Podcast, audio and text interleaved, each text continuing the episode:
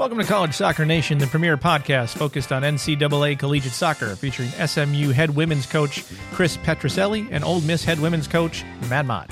You can download and listen to this podcast on your favorite podcast provider. And if you like what you hear, leave a five star review and tell your soccer friends. Now let's go to Coach Petrucelli and Coach Mott.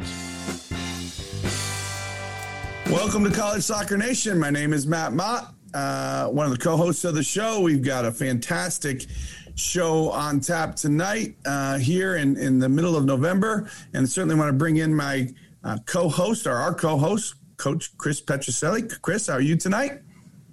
Good, Matt. I'm, uh, I'm excited for a big show. This is a big, big show here. So this is, and, and let me just preview it a little bit. Yeah. So, um, first of all, our guest, everybody wants to know a guest is. A guest is the esteemed Bill Hempen from Colorado State University. Uh, he's the head coach there. He's been to Duke. He's been to Colorado. Um, great, great coach, great friend of the show. And, and uh, we'll have a lot of fun with Billy here in, in a little bit. Uh, looking forward to that. And then uh, it is uh, November 11th, Chris, is Veterans Day, which, you know, Yes. Because I'm a veteran, it's something very important to me. You know, I, I know you're not a veteran, so I don't know how important it is to you, but to me, it's very important. Military Week, um, and it's Veterans Day. So our Power Five is top five military movies. Oh, should be interesting. Now let me let me let me say this, Matt. Um, Yeah. Usually on Veterans Day, at about six o'clock in the morning, you text me and say, "How come you haven't sat, thanked me for my service yet? How come I haven't heard from you about Happy Veterans Day? You know that kind of thing." So Mm-hmm. I'm going to do it two days early, so everybody can Doesn't hear it. So Matt, thank you for your service. Happy Veterans Day. I hope and and happy Happy Military Week, and I, I hope it's a, a week that that you enjoy. But why don't you why don't you tell us a little bit about your service? You know of exactly all- what you did and and you know everything involved in it. we don't have that much time. But first of all, I'm not accepting your. Uh, I'm not accepting it because you need to do it on Veterans Day. Why would you do it two days early? Do you tell people Merry Christmas two days before Christmas? You typically do, yeah, you do. Uh, uh, you, you do. Sometimes you tell them even after. Sometimes even after you say Merry Christmas. That's not a good example. But you people tell people happy birthday two days before their birthday, how about that for an example? Right? you Um, don't say happy birthday two days before. No, you probably don't. You probably No. don't. No. So I expect This is like your birthday. Veterans Day is like your birthday. no, but no, I'm a, a very proud member, veteran of the United States Coast Guard. I spent four years as a Coast Guard That is member. part of the military, right? Yes, it is. Okay. Uh, certain times. Just checking. Anyway, I thought when they brought the, the Space Force on, they got rid of the Coast Guard. Is that Oh, not true? hilarious, hilarious, hilarious. Uh, but anyway, so no, four years I, I was in um, boot camp, finished second in my class in boot camp. Oh, now wait a second. Wait a second now. Boot camp. You told me about boot camp. You said Yeah. it was the hardest boot camp out there. No, that's not true. I never said that. I said second hardest. Second hardest. Second, right behind Marines. Look it up. Yeah. Check Se- the stats. Okay, yeah. Second hardest boot Second camp hardest. behind the Marines. And Second behind all told the me- rest. Yeah, behind all the rest. And you also told me that the thing that you did most during boot camp was practice with the band. Is that true? I don't think I'd say most, but I did. I was part of the band. I, I played saxophone for ten years, and and I got to be part of the marching band. That we got to leave base a couple times. Went to McDonald's a couple times. When after we got done performing, of course, This is the tough boot parades. camp that you were in. You were at McDonald's. It was, during the tough it was eight weeks. Chris. There's only a couple days that we get to go parade, Yeah, but it was it was Okay. very enjoyable. So anyway, then I went to I got stationed on Coast Guard Cutter Tampa, 270 foot, massive um, military boat, which is very uh, a really impressive piece of machinery if you were to see it. But anyway, we had a big gun on the front, Yeah. and we were and we were in charge of a lot of different things. We had search and rescue, we had drug drug ops, we had um, you know Haitian immigration, where we had to go and save a bunch of people from Haiti, and did that for two years. Then I got to go to uh, Petaluma, California, for yeoman school, which is kind of a um, you know, you, you pick a field, and my field was that's kind of administrative administrative So role. desk job. Desk job. Yeah, yeah, a little desk job, Okay. and then I got stationed in uh, in Buffalo at the small boat station in uh, in Buffalo, right downtown Buffalo, where I finished out my time. Okay, so so I, I have a few questions for you. Um, Your daily life on the ship. Uh-huh. what did you do? What very you difficult. Very difficult. very difficult, Well, it just depended on the day. It, I mean, I was I was a uh, I was a, a seaman, so we we did all Is kinds that your of rank? different- Is that what that is? Yeah, yeah, E three, E three for those of you that are E three. military. Is that yeah, better enlisted than E four or worse than E four? That's worse than E four. You start out at E one, E two, E three, and you go on a, on. Okay, I'm surprised you don't know this, but How many E's are there? I think it's ten and ten. E ten is no joke. So you were Like, like thirty percent, right? Just kind of like your Yeah, grades in school. That's probably fair. That's probably Yeah. fair. Okay, Yes. So, but we were. It depends. Were we were we busting drug dealers that day, Yeah. or drug smugglers, or were we saving lives, or it depended. You know, there a lot of things happened on the boat. You know, I was a lookout for a long time. I I drove the boat or steered the boat as part of my daily job. Um, Sure. With you know, obviously we had people up there telling us where to go and what to do, but. No, it was, it, very, it was very, very, very exhausting, hard, hard labor. Okay, so we've established so far that um, during boot camp you played the saxophone the whole time. And Not the whole when you were time. We on the boat. Now, th- now tell the truth because if we asked your wife, what My wife was not say? there. You love that What- line, what but my she wife say? was not What would she say if we asked her what you did? She said she would say some of the time I painted because she saw some pictures of me painting, but she wasn't there. Painted like know. portraits or Oh, painted, painted the boat. Oh, you painted Painted the boat? ship. Painted the ship. painted the Yes. ship. Now you're Yeah. painting the ship. I went. Yes. Are, eh, are you are you painting with a brush or like a big sprayer or how are you painting the ship? Do you sand it uh, down first? You get a little, Yeah, yeah. little sandpaper? yeah, you gotta sand it, Chris. You're gonna paint. Have you ever painted before? Of course you sand. So you sand it. yes. Were you a sander or a painter or both? Both. You did Both. both. Yes. Man, absolutely. man of many talents. You, yeah, you want to talk about that? You want to talk about when I was saving lives, huh? When I was pulling people out of the water. Which one you want to talk about? Or maybe Well, I- I, was I- I, was jumping off the boat to save people's lives. You want to Yeah, talk about no that? no one really or, uh, believes that, Or when I was riding on the helicopter. You want to talk Yeah. about that? Those are those are more of the my duties. Went than for a helicopter ride. Okay, yeah. Um, what about um, the Rescue time that you ended up in uh, sick bay? right? Didn't you tell me about a time you ended up in sick bay? I did. And what was that for? Sunburn. Sunburn. Sunburn. so, tough Coast on. Guard guy. Tough. Coast I Guard was in guy. Guantanamo Bay, Cuba, as Yeah. an 18 year old, 19 year old kid. I lived in upstate New York my whole time. We went down. We had a big party in Guantanamo Bay, a ship's Oh, party. this is- this is I tough didn't wear how- my how tough shirt. your life was I didn't wear my Guard. Shirt the whole day. Back then, back then, I took my shirt off a lot. I wouldn't take my shirt off now, but I took my shirt off a lot. I was a fit, ripped guy. And I was in a party all day. We're snorkeling, playing basketball, having a good time. No sunscreen, not one ounce of sunscreen in Guantanamo Bay, Cuba. How stupid can you be? You're really So I got second degree sunburn. It's a real thing, Chris. It was no Yeah. joke. It's no joke. I ended up in sick bay. I also was in sick bay one other time when I got seasick. I got so seasick I passed out. Wait, you got I sea in the Coast Guard and you got seasick? Yes. Oh, it's a real thing, Chris. You is for to get used people who don't go on the sea, but you're like supposed to be the man who goes. Well, I was, through, I was you know, early on. I was getting and- used to it. All right, let's. Can we move on from the? From I, the I just have one more question. One more Yeah. question. Okay. All right. Um, your Coast Guard uniform. Did you have Yes. like dress whites or khaki or like what? What's I don't Yeah, even know blue, the Coast Guard blue. uniform. Blue. Navy, navy blue. Yeah. Yeah. And the hat. What was the hat? You know how Navy the White hat? sailors Yeah, got yeah, the little. Sailor hat. Like No, we had the it? white hat, kind of like it looked like Air Force. Our uniform is very similar to what Air Force looks like. Very similar. Oh, oh, okay. All right. So you were trying to copy Air Force. I didn't come up with the uniform, Chris. That they didn't. They didn't ask. Hey, Matt, what kind of uniform you want to wear? Like this is what the Coast Guard uniform is. Okay. They came up with it well before me. Okay. Okay. All right. Very well, Matt, distinguished. Matt, um, let me just say this. Um, I do have a lot of respect for people who are in the military. Doesn't sound like it. So uh, I can't thank you for your service because you told me I have to wait until Wednesday Yep. to do that. Uh, but I, I am impressed with your ability to play the saxophone and paint the boat. Thanks, Chris. Yeah, that's very kind of you. Very kind of you. Okay.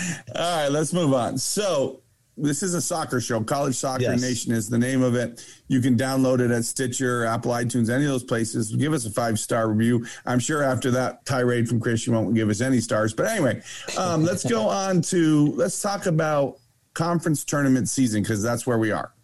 Yeah, I mean we're we're we've had uh, And now, really, once- today all the regular season is completed for the fall, right? and, today and was the last one day. completed. Right, we've already had a, a conference tournament completed. That's in right. Sun Belt, and Yep. and tomorrow the ACC tournament starts, and and um, and the SEC starts uh, later in the week. So this is a um, you know it's a different time of year, right? This is this is different than the regular season, and and coaches have to go about it, I think, differently. Um, you know, I, I always said that uh, you know you got to kind of treat treat the games like they're all the same, they're all important.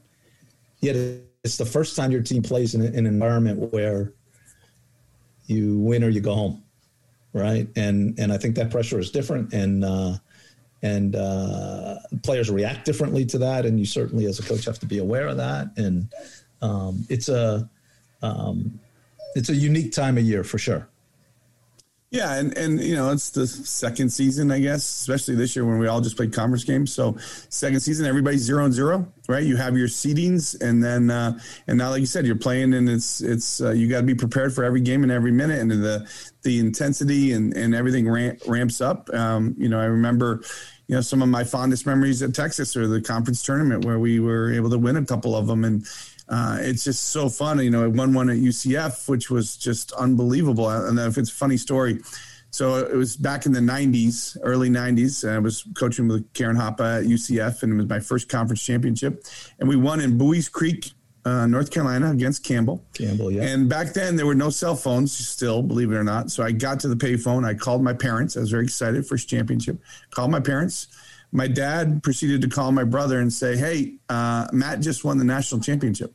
that shows you how much they knew about soccer back then. So it was a conference championship, but no, it's it's exciting, right? There's a trophy at the end. Um, you know, everybody's really wanting to be a conference champion, and probably even more importantly than that, especially this year, it's an, an automatic qualifier into the NCAA tournament, which are like gold for this year of a 48 team tournament it does uh, it does lend itself to uh, excitement, uh, drama.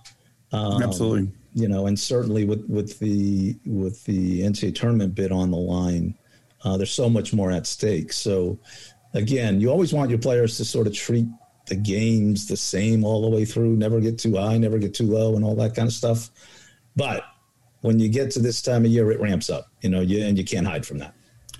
Well, and now you bring in penalties, right? Every game's got to have yeah, a finish. So our sure. team's trying to play for penalties when it gets into overtime. Are they trying to win? I mean, we're going to bring Brian on here in a minute, but he won the SEC tournament um, a couple years ago with going into penalties and had a goalkeeper that was super hot and made a ton of ton of saves, and um, you know she got hot at the right time, and and um, I mean she made some unbelievable penalty saves she in did. that tournament, but it got them into the final and, and ended up winning it. So um, no, it's that that brings a whole new another aspect right into the, the penalty shootouts and those kind of things. I remember us winning at Texas on a penalty shootout, which was was pretty exciting. But yeah, I think in that, that um, year, Matt, I, I think that year, if I if I remember right, we we won in overtime, and then we won on two two games on penalties. Yeah, in order yeah, to get there. Yeah. In fact, our our friend Bill might have might have lost one of those. He might have. He might have. I, I don't know if, if we'll bring right. that up.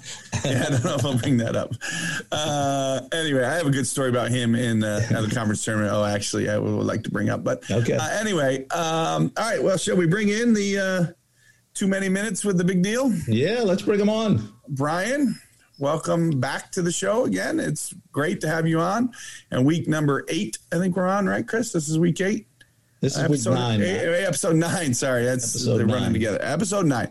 So Brian Lee back on episode nine. Brian, welcome to the show, buddy. Well, if it's if it's episode nine, we've hit the over.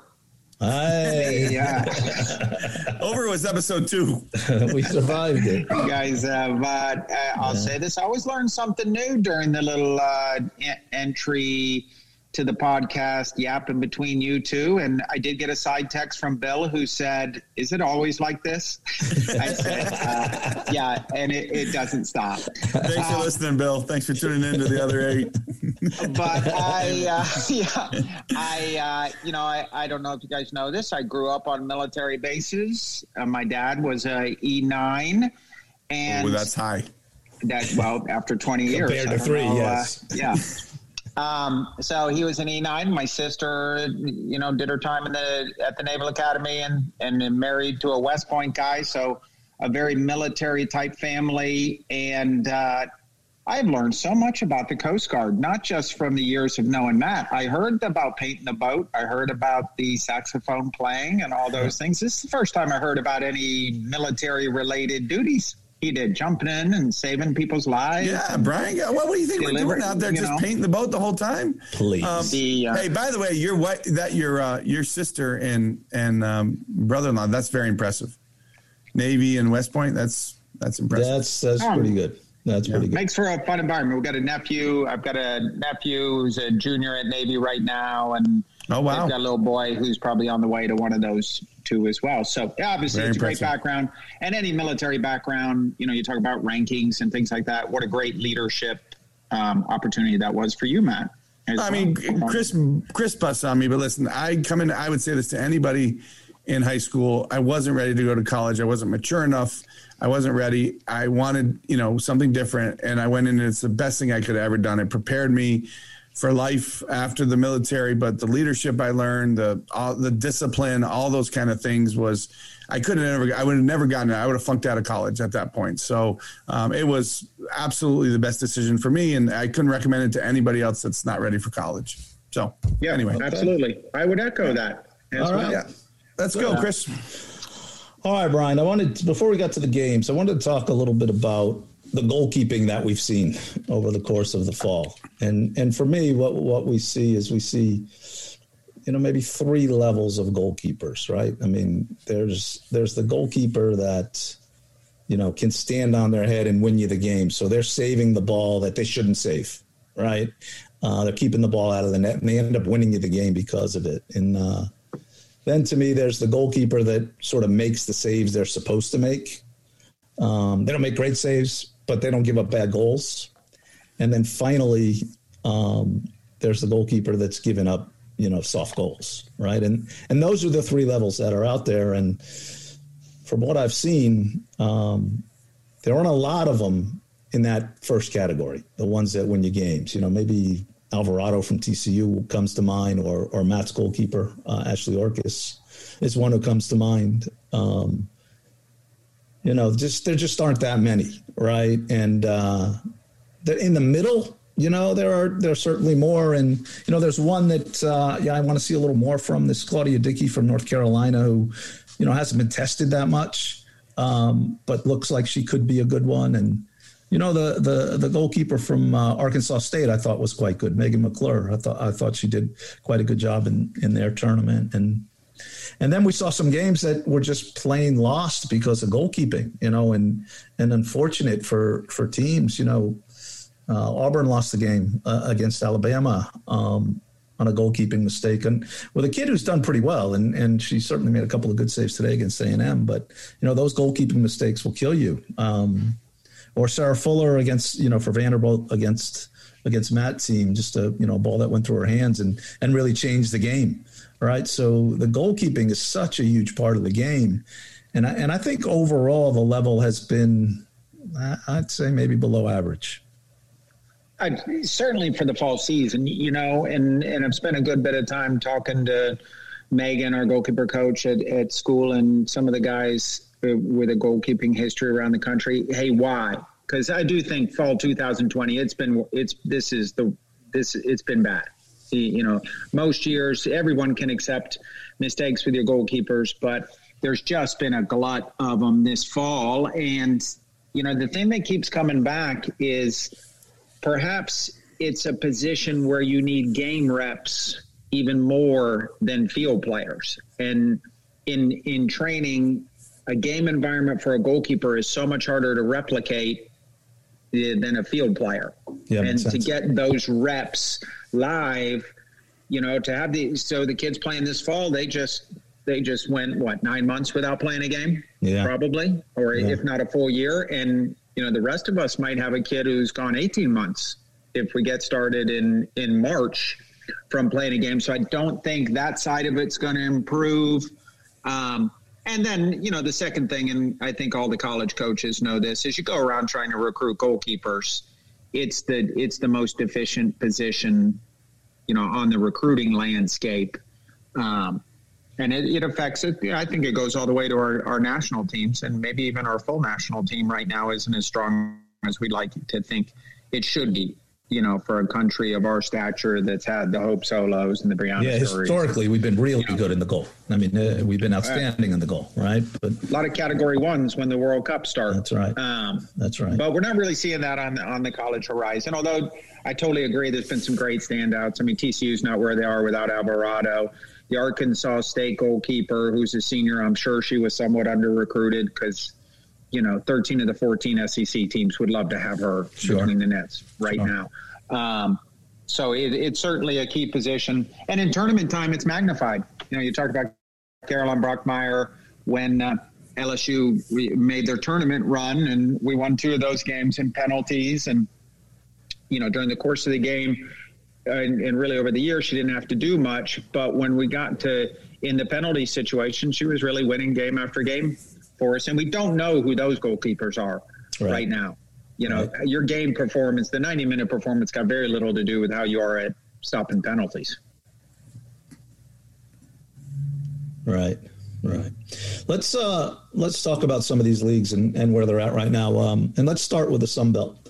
Um, tournament championship uh, goes to South Alabama um, and and the NCAA bid. Um, two to one uh, two to one uh, win against Arkansas State in in what I thought was quite unfortunate for Arkansas State. Their head um, trying to kill off the game. Uh, maybe I don't know, 20 minutes left. They have a player sitting on a red card. I'm sorry, sitting on a yellow card, and uh, she gets tangled up. Really, is all it was.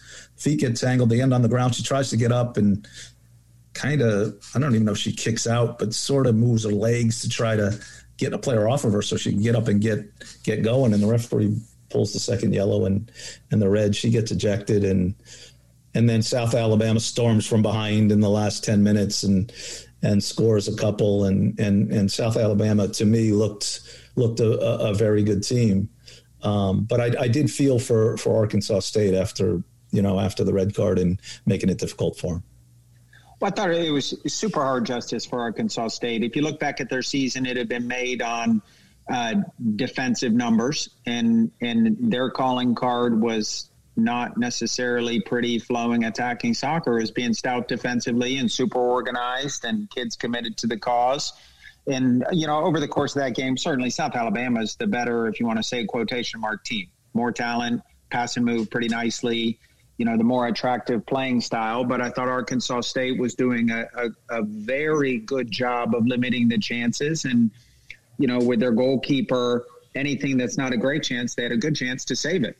Um, I thought she was outstanding and, and just hard justice to see the second yellow pop that way and then have to hold on with 10. And they almost did it. What did the, the equalizer came with maybe five minutes left? Yeah. Um, and then one, once that hit, they, they weren't making another 25 minutes on whatever no, that was, third left. game in five yeah. days. Yeah. The game was already stretched, and it looked like one of these tournament finals that's played a bunch of games in a few days already. So impossible task at that point, but probably the best team in the league won the tournament, and and a, but a great valiant showing from Arkansas State. I was sure. impressed. Okay, so let's pick uh, our. Uh, we'll each pick a player of the year and a coach of the year in the league. So who do you have for Player of the Year in the Sun Belts? Well, you know, it, it, I, I, think it's a hard league to pick a Player of the Year. I think McPartland from South Alabama, set piece specialist. Um, English girl's been very good over her career there, and a clear candidate. Uh, Lizzie Mayfield, Auburn transfer. We know from old ODP days, taking her on some regional teams. Had a great debut. Um, Sodoma up front scored another senior at Arkansas State, scored a bunch of key goals. But for me, uh, Megan McClure, the goalkeeper at Arkansas State, I thought hey, hey, really that's a goalkeeper who could play in any Power Five league in the country. Uh, it's a kid who's improved every year. She's been with them.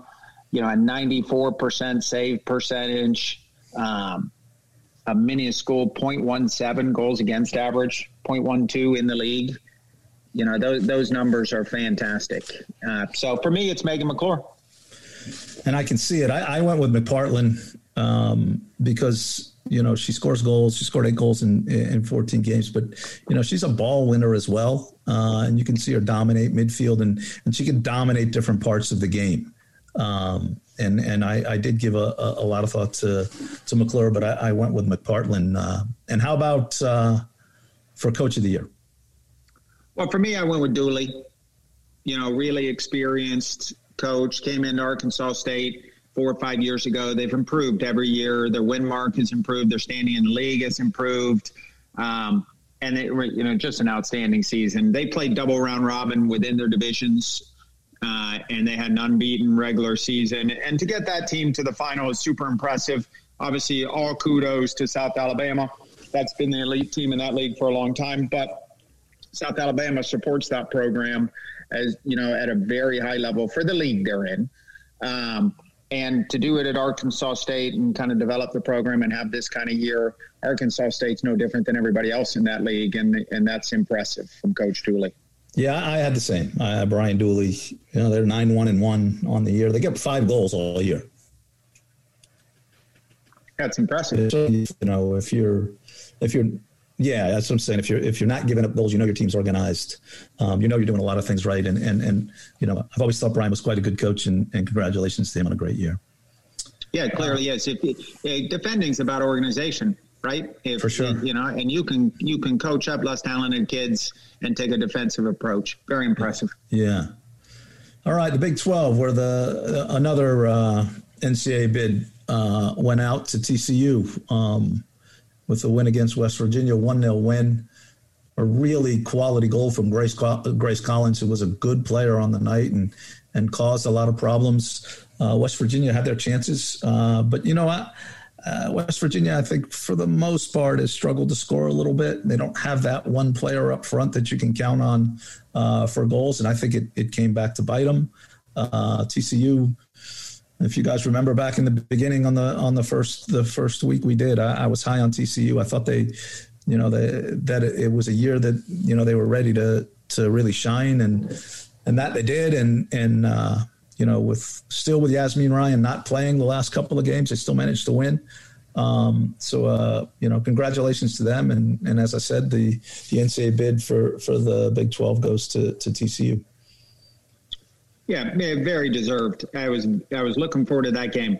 You know, with the with the short season, conference only play. When the year starts, you don't really know what the big games were going to be, and we were super fortunate that it happened to fall on the last weekend of Big Twelve. So it was a de facto championship game. And to do what they did with, you know, Bright didn't play the first couple games of the year, and she was in and out, and losing Yaz, uh, that, uh, that's a tough blow, especially coming into the West Virginia game, and probably the best player in the league is out, and just a great result for those guys. Okay, how about your player of the year in the in the Big Twelve? Well, for me, it came down to uh, the earlier mentioned Alvarado, goalkeeper from TCU. You know, with all their with Yaz and Messiah Bright and Grace Collins and all these good, uh, fantastic attacking players, you could lose sight of her value. But on close expe- uh, close inspection, I actually flipped and went with Brandi Peterson. Um, played every minute of the fall for them. You know, an underrated part of TCU is how good they are defensively in front of Alvarado, who's clearly one, you know, maybe an All-American goalkeeper when when those awards come out. Uh, and just very press, impressed with her over the course of the year. And she even chipped in with the game winner in overtime against Oklahoma State when they really needed a goal and they'd had the earlier draw, so they needed three points from everything at that point. So I'm going to go Peterson. And I went with Alvarado. Um, she gave three goals all year. Um, you know, and and beyond that, she made some fantastic saves over the over the course of the year. So I I I, uh, I went with Alvarado, but I think Peterson is a, a good choice as well. Um, how about Coach of the Year? Well, kind of a slam dunk in it. Easy, right? And, That's an easy one. yeah, easy. You know, eighth, ninth year. And one of the things when a long time ago when I got to LSU, one of the neighbors said, Hey, I'm going to give you some advice. Old guy, you know, at that time, old to me is probably my age now, but said, Hey, I'm going to give you some advice. Don't get good very quickly. Take as long as possible because once you win the league and once you're winning trophies, they're going to try and run you out of town as soon as you don't. Yeah, so expectations. Kudos to Eric. This is Eric perfect. was great. He's gotten better every year over these eight or nine years, and yeah. you know I thought such a deserved uh, title for them and you know his whole staff. Obviously, Higgy's a good coach, his main assistant there, and the two of them make a really good pair. But to take TCU from where they were nine years ago, and you know, to this incremental growth has been so good to see. And, you know, the kids who come out of there tend to have a very positive experience. And what he did losing Yaz and not having Messiah Bright for some games, yeah, just a, a fantastic coaching performance to continue to get results. I agree. Undefeated conference season, you know, they just had the one draw and scored 15, gave up three. I mean, that's just a, a fantastic season. And congratulations to Eric and, uh, and, and his whole staff as well. Yeah, and in a really good league with a bunch of really top level coaches. Sure, you know, for me. Yeah. Uh, let's move over to uh, to the SEC. Um, some some interesting games and some important games. You know, Tennessee with with a big win um, over South Carolina to clinch to clinch the East uh, the East Division and, and a number two seed. Kind of grinded it out. You know, they, they, they got the goal and and did a good job of killing the game off and that kind of thing. You know, South Carolina maybe not as dangerous going forward as, as maybe they've been been in the past. So usually South Carolina is the team that's winning one 0 but you know in this one it was Tennessee getting the one 0 win. Yeah, Post and Barr was unkind to South Carolina certainly uh, at key moments there, but you know, give it to Tennessee. I didn't see that coming in the preseason. You know, and they took advantage of this quirky East West. We only count the East games. We only count the West games. That seems like a great idea on paper, and then when you start to get late in the season, you're trying to add up the points and divisions and all this. It gets a little confusing to me how a four, sure. three, and one team is carrying away a trophy. But kudos to Pensky. I think one of the announcers said it at, at one point there that their job, what they're trying to do is muck up the game. And it's not his best team. Two years ago, he had an ultra talented team who would run yeah. the game. Yeah. But we, without his best team to come away with a trophy, absolutely fantastic. Good for them. Uh, I wanted to point out a little bit about uh, Florida with two losses on the weekend, and you know, and, and Missouri beat them on uh, Sunday, five to two. Missouri scored nine goals in their last two games. Really, kind of on a run. Missouri with uh, uh, two zero oh and two in their in, in their last four games. Uh, but Florida, boy, Florida has had a rough year. You know, one win on the year. Um, this is not this is not the same Florida that we know, you know. And COVID hit them, and injuries have hit them. Um, but it has been quite a struggle for Florida. It's been brutal, and it's so hard to live in the moment when you're looking at these games and not reflect on 20 years of dominance. To yeah, be honest, yeah. You know, coming off of Kentucky if that was anyone else in the league, you would have said they're dead in the water against Missouri, who didn't play on Friday, be fresh. And Missouri is already a fast, physical team. So to have to go in there fatigued, but in all honesty, I don't expect Florida to lose to Missouri ever. The jerseys say Florida, and I've spent 20 years watching them win trophy after trophy. So, sure. you know what what happened in the game is that's where those two teams are in that moment on Sunday, November 5th, 7th, whatever day that was. Missouri can put five past this year's version of Florida. So maybe they regroup. That's a wide open SEC tournament coming up. It so is. I will be anxious to see if the 7 10 days, they need Deanne Rose back, obviously, yeah. desperately. Yeah. Um, and, you know, you bring her back, you might be bringing the best player in the league back. Correct. Uh, but we'll see. And then uh, a big win for our friend Matt as Ole Miss beats Vanderbilt. Um, Vanderbilt had more of the play in the first half for sure. Um, Matt with the brilliant halftime speech got him going, and uh, you know, second half Ole Miss started to come on, and Brian a couple of weeks ago said it best: the last ten minutes of an SEC match is, you know, the most exciting ten minutes in in our sport, and and here we go, and Matt's group gets one you know, with uh, I don't know, maybe five minutes left, um, and uh, and then gets one in overtime to win, and you know, a fantastic win for for the Ole Miss Rebels. Yeah, it's two in a row. You know, we always talk the late win against Georgia, same sort of scenario.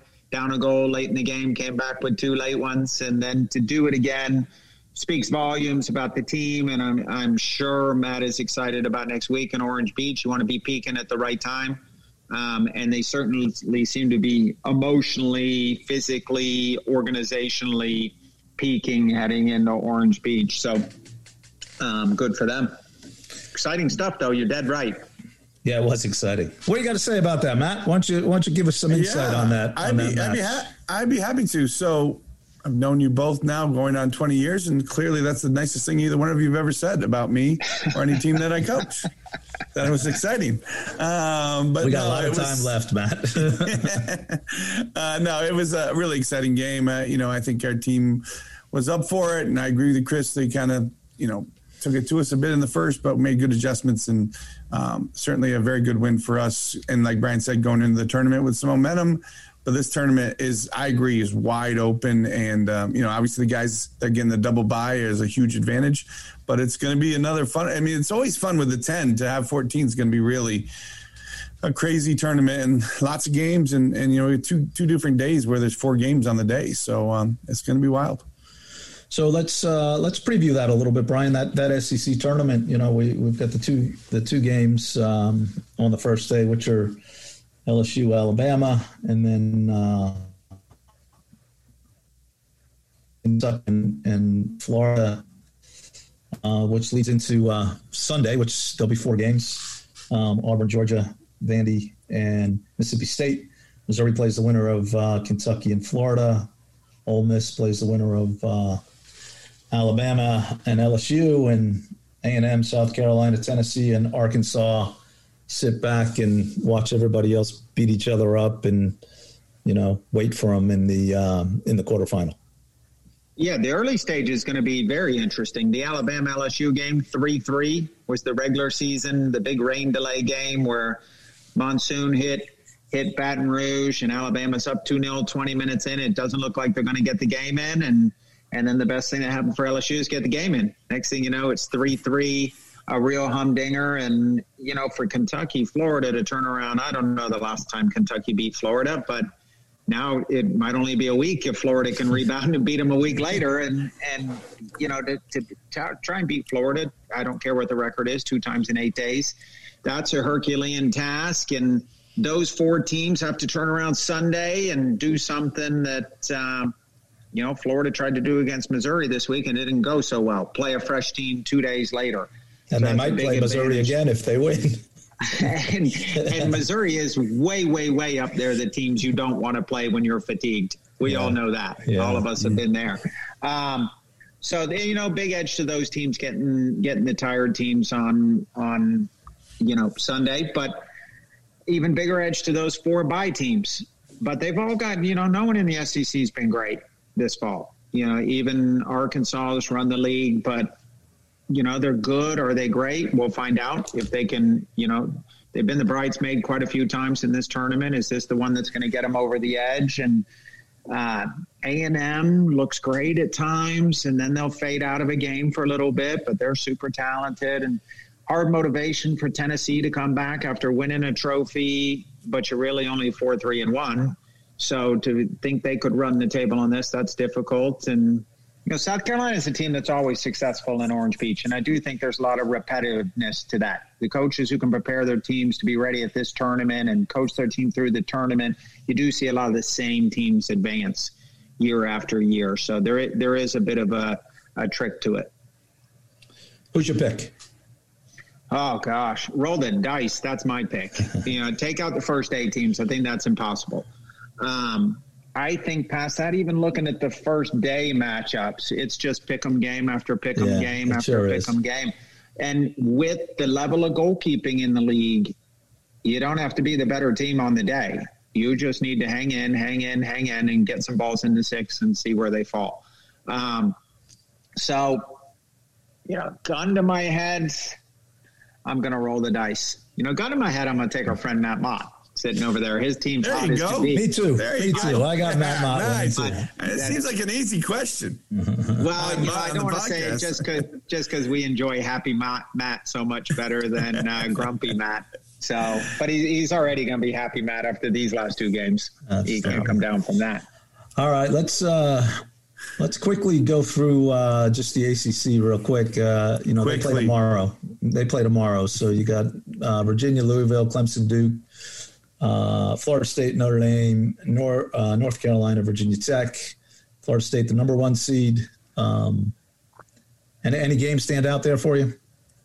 Well, it starts with me. That could be the NCAA quarterfinals if we ran it after this fall. You know, if you ran a 16 tournament right now, 16 team tournament right now, Clemson Duke's an NCAA qualifier for me. Winner gets yes. an at-large bid in those 17.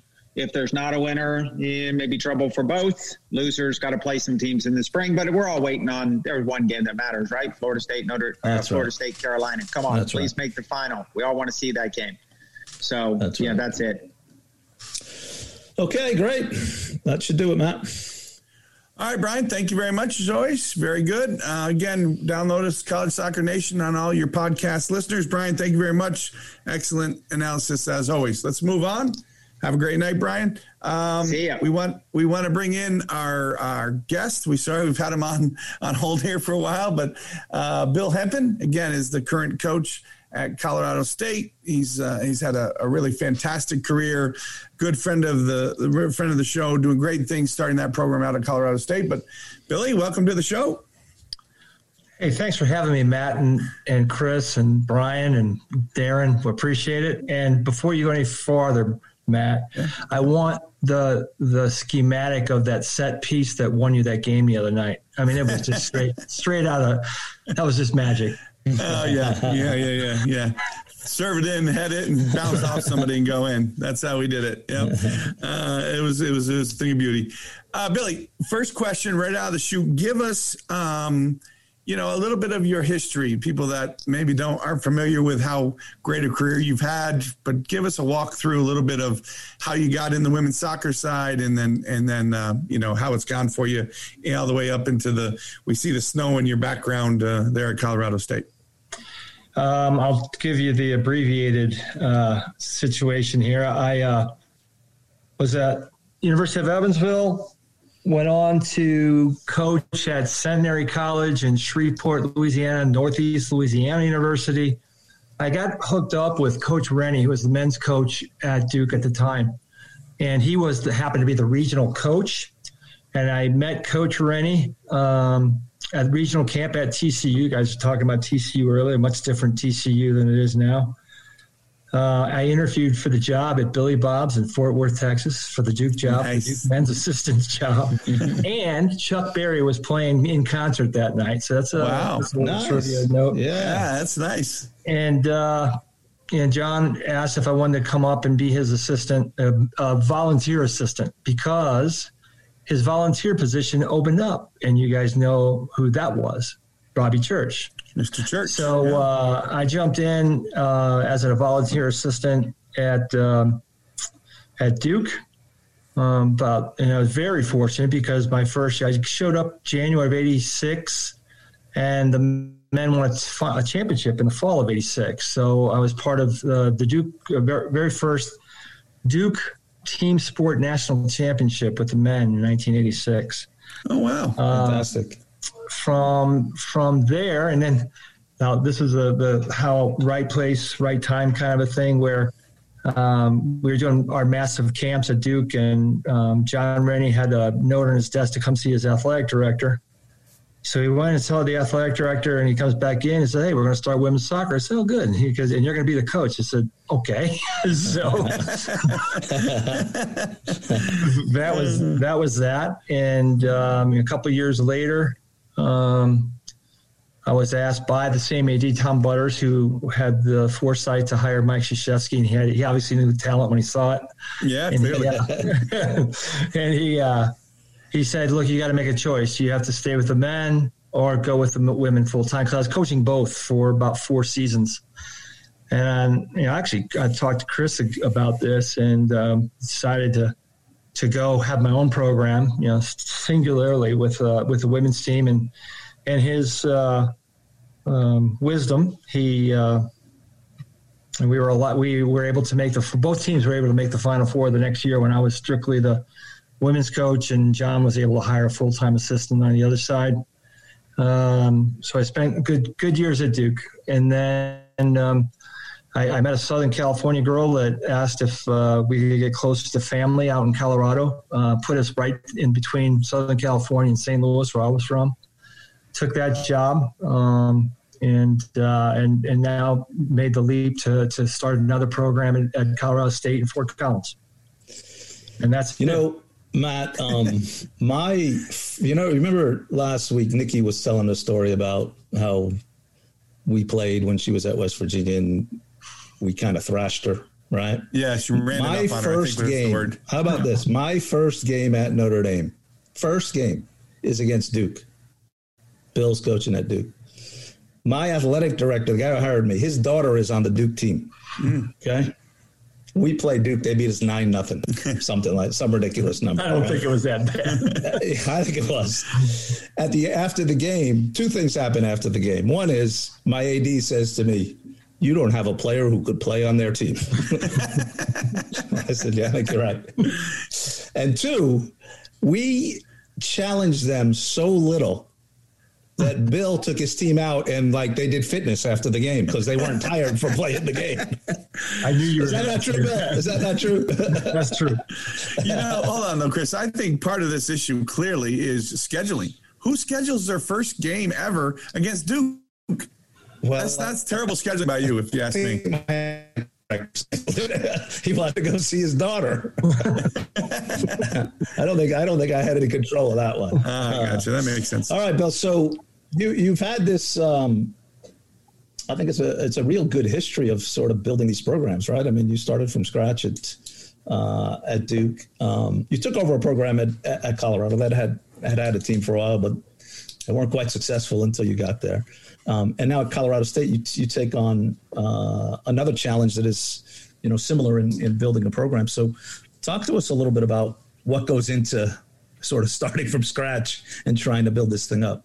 Well, you know, I heard Nikki last week, and uh, it was, uh, man, it, has been a it's been a challenge. I mean, you, I, I go in, I talk to the athletic director there, and I spent like four hours in the guy's office, and this was well before I was hired.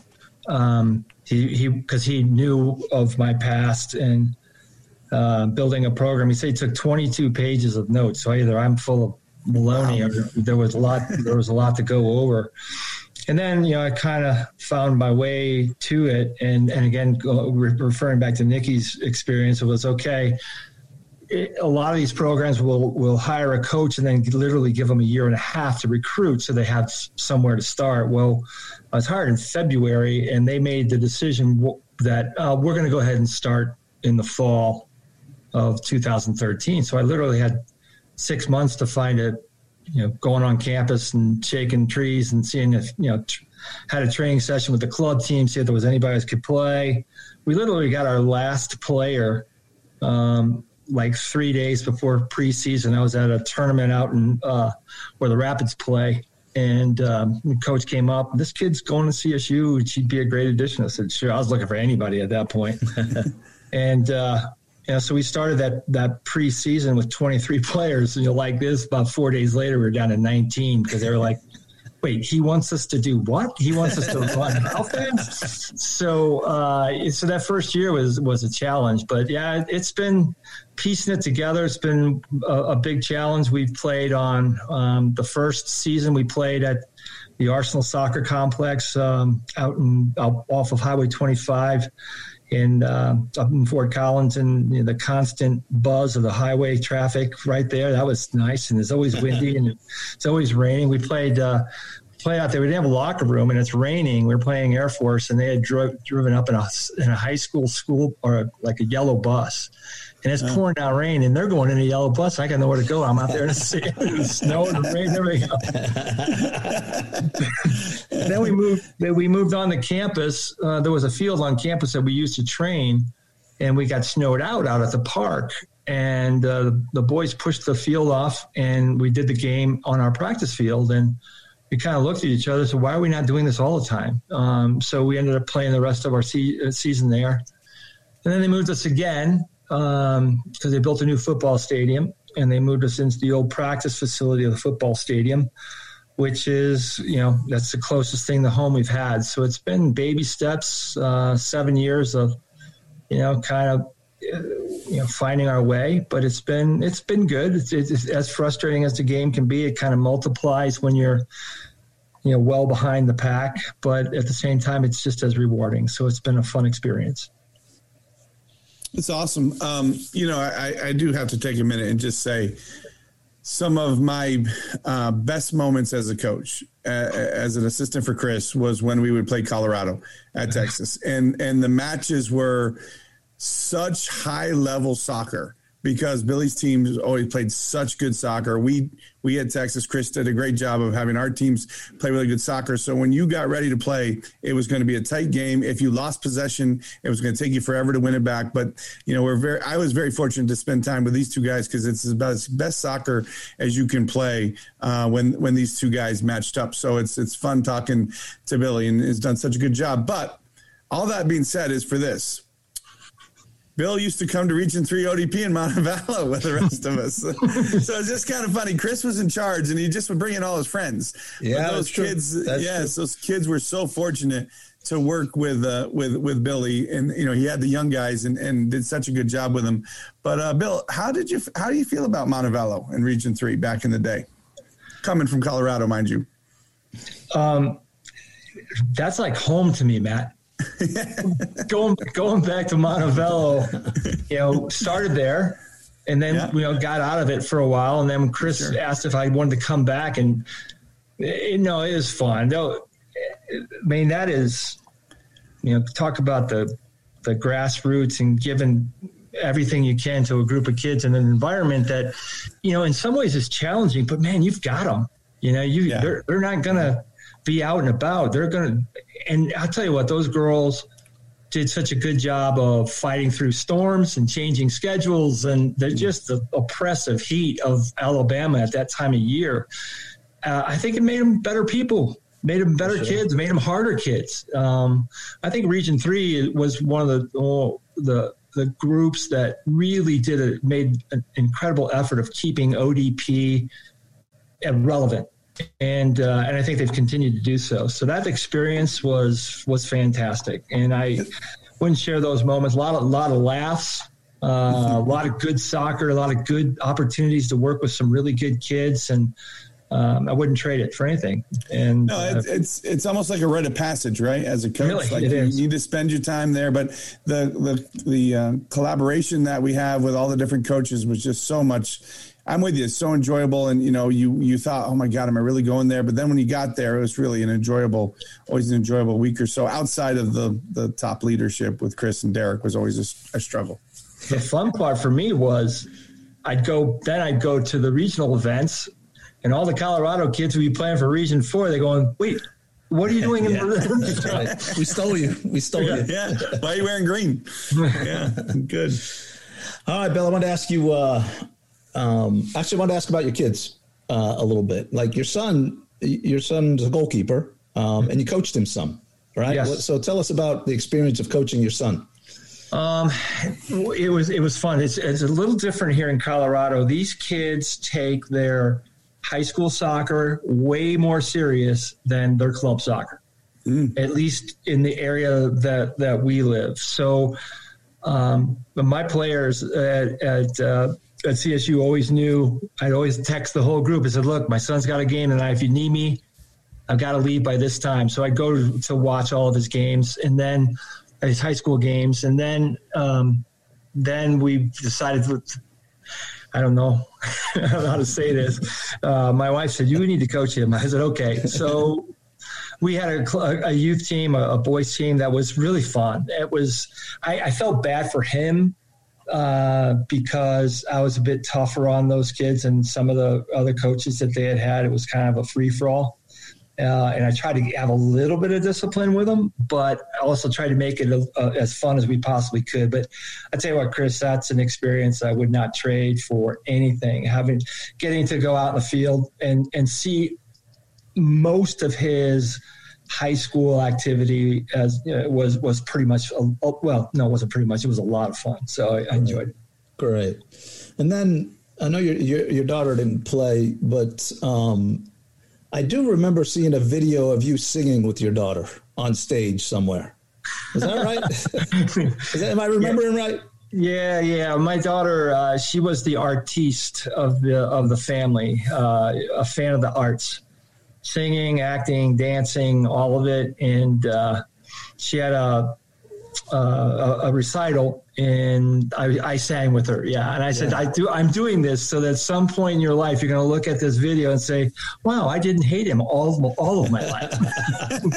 do you, do you care to like give us a little bit of your oh, what song? Well, yeah. Oh, I, whoa, whoa, whoa. Me, I am much more of the arts Billy than Chris by far. I love Les Mis, Phantom of the Opera, show tunes, you name it. So please, please, what song and what, what did we sing? It was from Annie and it oh. was, uh, I, I was it.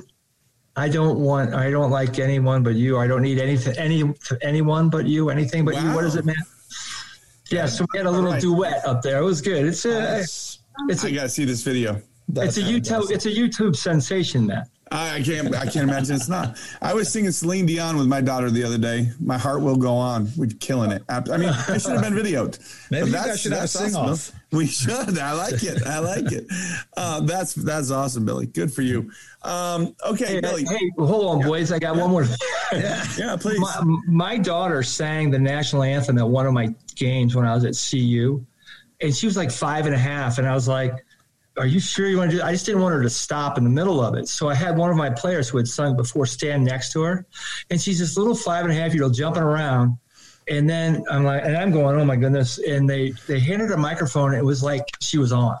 And she was incredible at five and a half. Five and, and then, half. Uh, yeah, and it was it was beautiful. And then uh, last year, my my 60th, I shouldn't say that, my 60th birthday present was her actually recording it again, and we uh, use it at CSU. Oh, that's, oh, awesome. that's cool. That, so is, been, that uh, is so cool. So it brings yeah. tears to my wife's eyes when she comes to the game and hears her daughter's voice. well, I wonder how, when she's found out, how did you focus on the game after that? That that is that's unbelievable. The the coach for the other team gave gave her five bucks. He said, "I'm going to give her five bucks because I know you're not going to give her anything."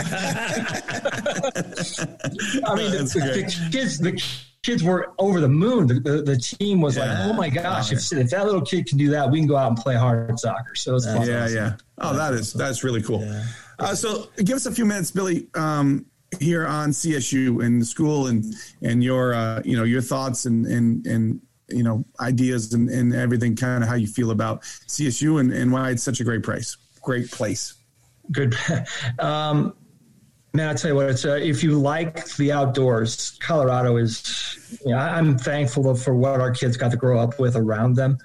Fort Collins is no different. Uh, I think a lot of the kids that we attract are kids that want, you know, look for that kind of environment, look for the, the hiking, the hunting, It's not the hunting, the hiking, the the the uh, the biking, uh, just the overall um, accessibility of the outdoors and you know, we encourage them to, to, to hike. We encourage encourage them to get on their bikes and ride the many trails, and it's so it's it's such a wonderful place to to uh, explore the outdoors. You know, you, you've got the snow in the background today, but it's going to be 60 degrees tomorrow. So, and the sun's going to be out, and everybody's going to be outside in t-shirt and shorts. And um, yeah, so it's a the, and the quality of the of the university itself. I think it really is kind of one of those hidden gems out there. Um, it, they're they're in the mix with uh, finding a, a, vaccine for for the COVID virus. Um, you know, that's a it's a great veterinary school. It's one of the top veterinary schools. So it's it's all across the board what what is offered here.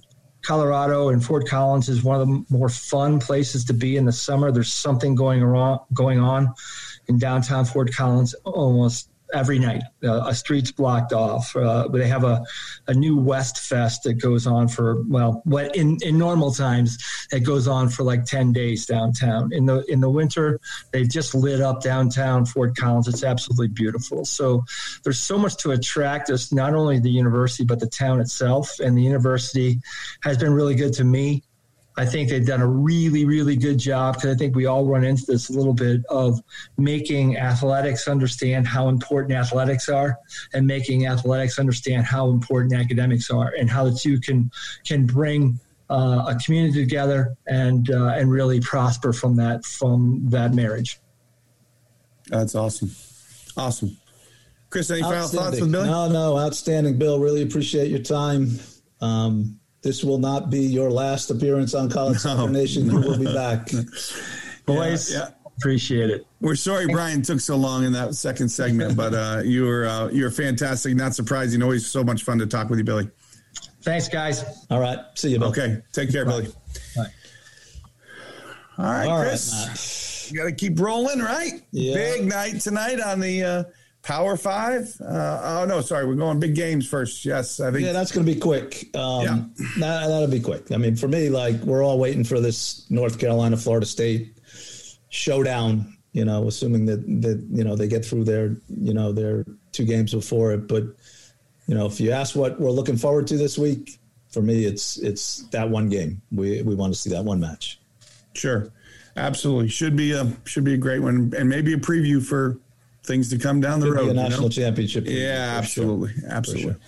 All right, let's uh, let's go through it here. We got tonight's uh, tonight's uh, topic is Power Five military movies. So uh, there's so many honorable mentions, Chris. I don't even re- re- know where to begin, um, and and I'm excited about this list. I'm I'm hoping ours are different because there's so many good good ones. But I'm gonna let you start off with it. You know, as uh, as I'm a polite guy. So why don't you go ahead and hit us with number five? Number five. Good morning, Vietnam. Uh, did you hear me? Hello. Yeah, I got you. Can you hear me? Okay. Yeah, I don't know it. I, don't think I've ever watched it, so I have Wait, no what? Robin Williams? No. Eh, that's that's way too old for me. I got to be honest. I feel like I watched it. I was really young. Don't really remember it very well. So fine, I guess. I don't know. All right, my number five, much more current, like I am younger, current. The Lone Survivor. Um, the book was outstanding. The book was good. The movie was was good good, too. yeah. Marcus Luttrell and Yeah. you know Afghanistan. They got saved by the mountain people, and it was great. Yeah, Great I movie. Very Yeah. powerful. Very powerful. All right, fine. You're number four. The Deer Hunter. Again, I haven't seen it. I have no Well, comment. Matt, like just because I've you're, heard of it. not, I've heard of it. you know, you're not up on on good movies doesn't mean uh, you know they're not good. Again, what year did that come out? Most- 1962. yeah, you asked. Wait, what? No. What? The No. Deer Hunter? Yeah, this is probably the '80s. I was young in the 80s, Chris. I wasn't watching The Deer Hunter. Was it rated R? The rated R probably didn't get to watch it. All right, my number four, Yeah, Full Metal Jacket. that came out about the same time. It's been played a lot more times. you know, you got you got a That's a good movie. Pyle. It is a good movie. Is a good All right. movie, yeah. All right, three for you. this is more current. You'll like it because it's current. Dunkirk.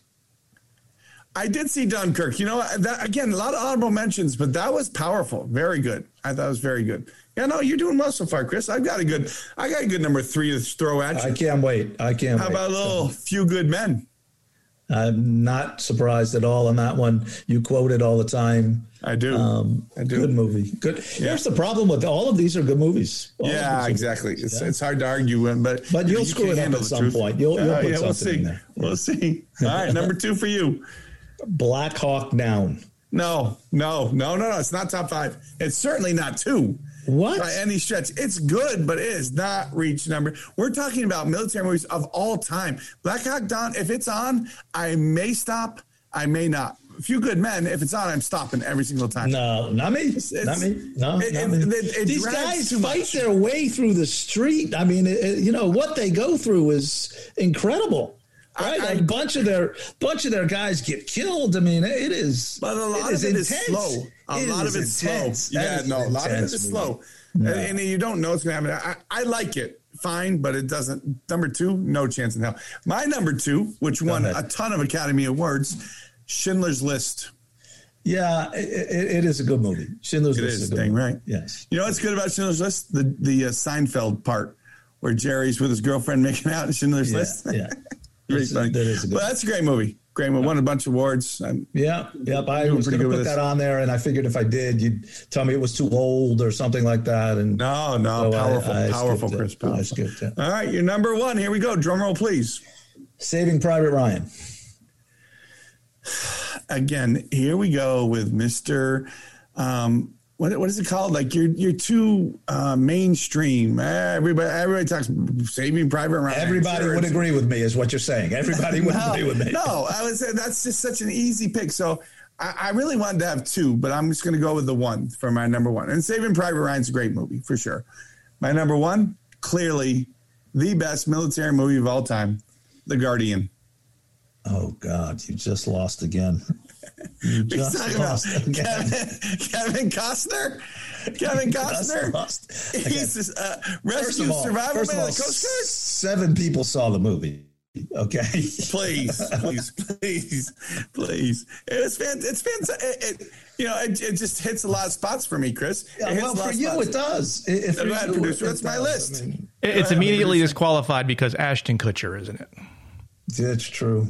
No, he's good in it. He's good in it. No, no, it's. I mean, it's I a can't- powerful, well, again- powerful movie. again, well- I went through a lot of that same training, so I, I can relate to what it was. so I you really told me you again, trained for list. one weekend. Was there a lot of That's boat painting on that movie? There was a lot of boat painting. Just curious. Yes. Um, it, it was. Uh, thank you very much. But The Guardian is a fantastic movie, and I think again, let's just go through them. Give me your five through one. Just read them off. Starting with five. Yeah. Good Morning Vietnam, The Deer Hunter, Dunkirk, Black Hawk Down, Saving Private Ryan. Oh, It's that's a- very, very, that's very, very average. Average. Uh, Mine. Lone Survivor, Full Metal Jacket, Few Good Men, Schindler's List, and The Guardian. That that those two lists show So, exactly who we are, though. The well, difference between you and I. is we really- will see. Again, Mark Yeah, and Linda. Krikorian, they, they, they'll give us their vote. Yeah, I mean, sure. they- they- but again, they always go with you because you know They don't. They don't always. They don't. They went with you one time. I mean, we, we've had nine they just- episodes. They've went with you one. Game you two, yeah. All right, let's go. Masters picks this week instead of Yankees. Yes. You want my got- pick? Yeah. Uh, Bryson DeChambeau. I had to go with the hometown guy who's also hitting it further than anybody else, and he's kind of a quirky dude, right? yeah. Um, yeah, kind of. he's, he's got a chance to win. Well, length is very important at Augusta. I've been there a few times. It's, it's a fantastic golf course. It's my favorite tournament of the year, which most people are. I'm going to go with Dustin Johnson. He's due to win it. He hits it long too. He puts great. Good player. Sure. No, uh, you talk about like main, Mr. Mainstream. You just picked the number one ranked guy in the world. Okay. You picked So- the odds-on favorite of the tournament, so let's keep it real. All Well, right, that's because Vegas moving. knows what I know. Yeah, yeah. I'm sure you looked it right up. All right. Barbecue recipe this week. Very simple. Again, I'm going cut of meat this week instead of recipe. Picanha. It's a great cut. If you've ever been to Fogo de Chao or Texas de Brazil, it's typically their their main cut. Um, what I would do is cook it to the temperature you want, and then you want to slice kind of the, the or you want to sear it at the top. Cut off the sear, sear it again. Cut off the sear, sear it again as you kind of whittle it down. Put a little bark on it. It's really really good. Uh, but picanha, our our local LB's meat market has really good cuts of it, so I do it every so often. It's very very delicious, very flavorful, great cut of meat. Sounds right. good. Yeah. Uh, anything else, Chris? I think that's it, Matt. Let's wrap it We're up. off to we're off to the conference tournament this Friday. Looking forward to it. Um, should be a fun week. Uh, we're hoping the hurricane doesn't hit. That's getting a little dangerous too. But listen, uh, go ahead and download Cyber Guy podcast. Darren Mott's our producer. He he, uh, he produces Cyber Guy. Um, you know, great podcast. Do that again. College Soccer Nation anywhere you want. Apple. Um, please download it. Apple, iTunes, Podbean, Safari, Spotify, any of those kind of things. Please download it. Give us a five star rating. We'll be back next week, better than ever. And Jordy, Chris, great episode. Yeah, I loved it. Loved it. If you have questions for Coach Petrucelli or Coach Mott, you can reach them at chris at collegesoccernation.com or matt at collegesoccernation.com. College Soccer Nation is presented by DJM Productions and produced by Darren Mott.